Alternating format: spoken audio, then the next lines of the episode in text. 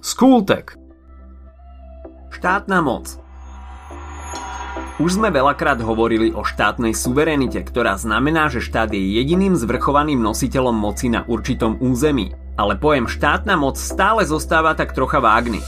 Vieme, že pochádza od občanov, ale ešte sme si presne nehovorili, čo s ňou štát robí, či ako je rozdelená.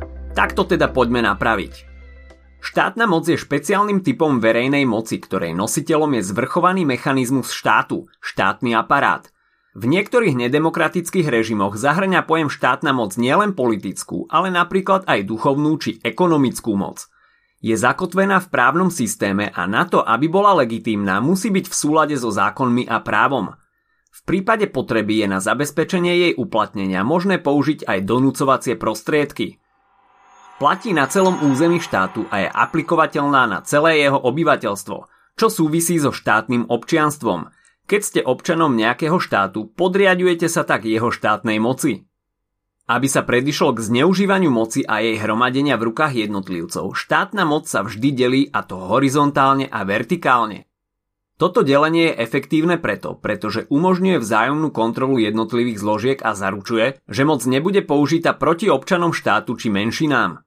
Zároveň z nej vychádza nezlúčiteľnosť funkcií. Sudca nemôže byť zároveň poslancom či policajtom, asi by na to aj tak nemal čas.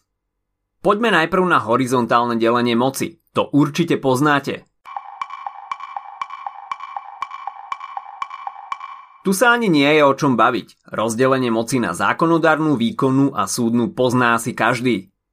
Kompetencie jednotlivých zložiek sú presne diferencované a vymedzené. Navzájom sú si rovnocenné, doplňajú sa a zároveň obmedzujú.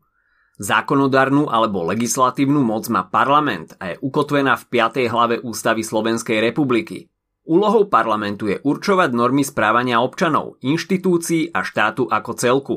Príjma, mení a upravuje zákony a ústavu, rokuje o všetkých dôležitých záležitostiach štátu a vyjadruje sa aj k vysielaniu ozbrojených síl mimo Slovenska. Akékoľvek medzinárodné zmluvy musia byť tiež schválené parlamentom. Parlament môže byť jednokomorový alebo dvojkomorový. Národná rada Slovenskej republiky je jednokomorový zákonodárny orgán, ktorý sa skladá zo 150 poslancov, ktorí sú volení na 4 roky. Na čele Národnej rady Slovenskej republiky stojí predseda, ktorého si spomedzi seba vyvolia poslanci. Jeho úlohou je zvolávať a riadiť parlamentné schôdze, podpisovať zákony či vyhlasovať voľby. Zákonodárna moc má isté právomoci smerom k moci výkonnej, Parlament zriaďuje ministerstva a rôzne iné orgány výkonnej moci, kontroluje vládu a môže jej vyhlásiť nedôveru. Výkonnú alebo exekutívnu moc má v rukách prezident, vláda a ministerstva. Prezident je zástupcom a reprezentantom štátu, príjma vyslancov iných krajín a poveruje poslancov Slovenskej republiky.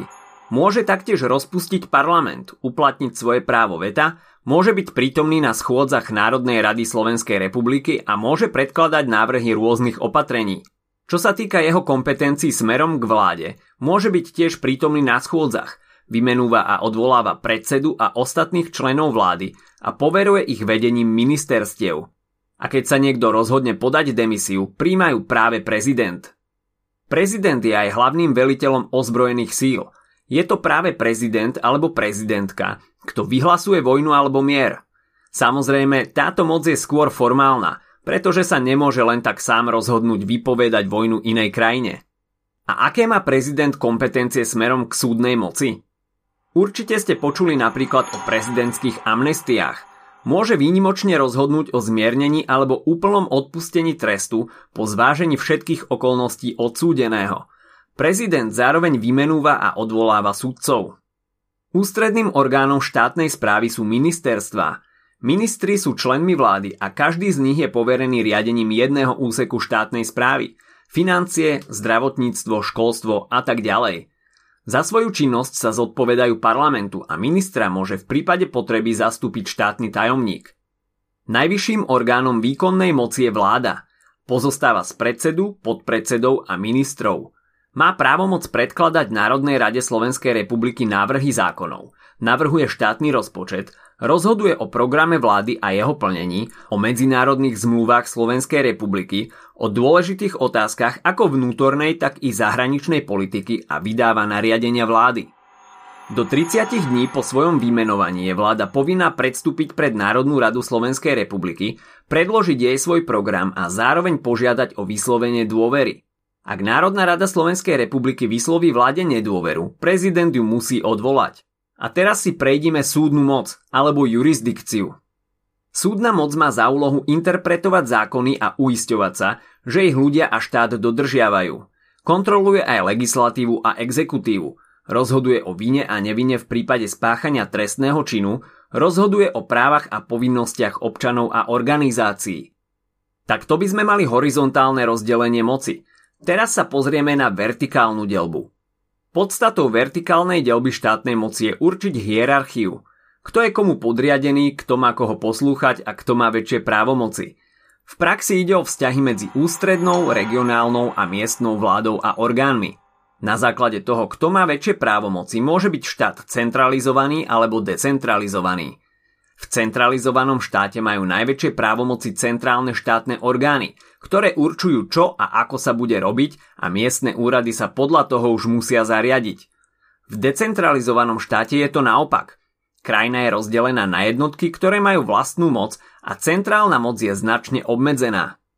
A sme na konci. Poďme si to ešte rýchlo zhrnúť. Štátna moc platí na území štátu a jej nositeľom je štátny aparát. Aby sa zabránilo zneužívaniu moci a jej hromadeniu v rukách jednotlivca, moc sa delí, a to horizontálne a vertikálne. Najdôležitejšia a najznámejšia je horizontálna delba moci na zákonodárnu, výkonnú a súdnu. Tieto tri zložky sa navzájom obmedzujú a kontrolujú, každá z nich má právomoci a povinnosti voči ostatným. Zákonodárnu moc má v rukách parlament, výkonnú zase prezident, vláda a ministerstva a súdnu zase súdy. Jednotlivé funkcie sú medzi sebou nezlúčiteľné, čiže napríklad sudca nemôže byť aj členom vlády. Vertikálna delba moci určuje hierarchiu medzi ústrednými orgánmi a samozprávou. Na základe toho, či majú väčšie kompetencie centrálne alebo miestne orgány, hovoríme buď o centralizovanom alebo decentralizovanom štáte. Ak sa ti dnešný podcast páčil, nezabudni si vypočuť aj ďalšie epizódy z Kultegu alebo našej série Hashtag čitateľský denník, v ktorej sme spracovali dve desiatky diel, ktoré by si mal poznať. Potešíme sa aj, ak nás ohodnotíš na Apple Podcasts, napíšeš komentár na YouTube alebo dáš odber na Spotify, aby ti nič neuniklo. A nezabudni o nás povedať kamošom. Počujeme sa pri ďalšej časti z Kultegu.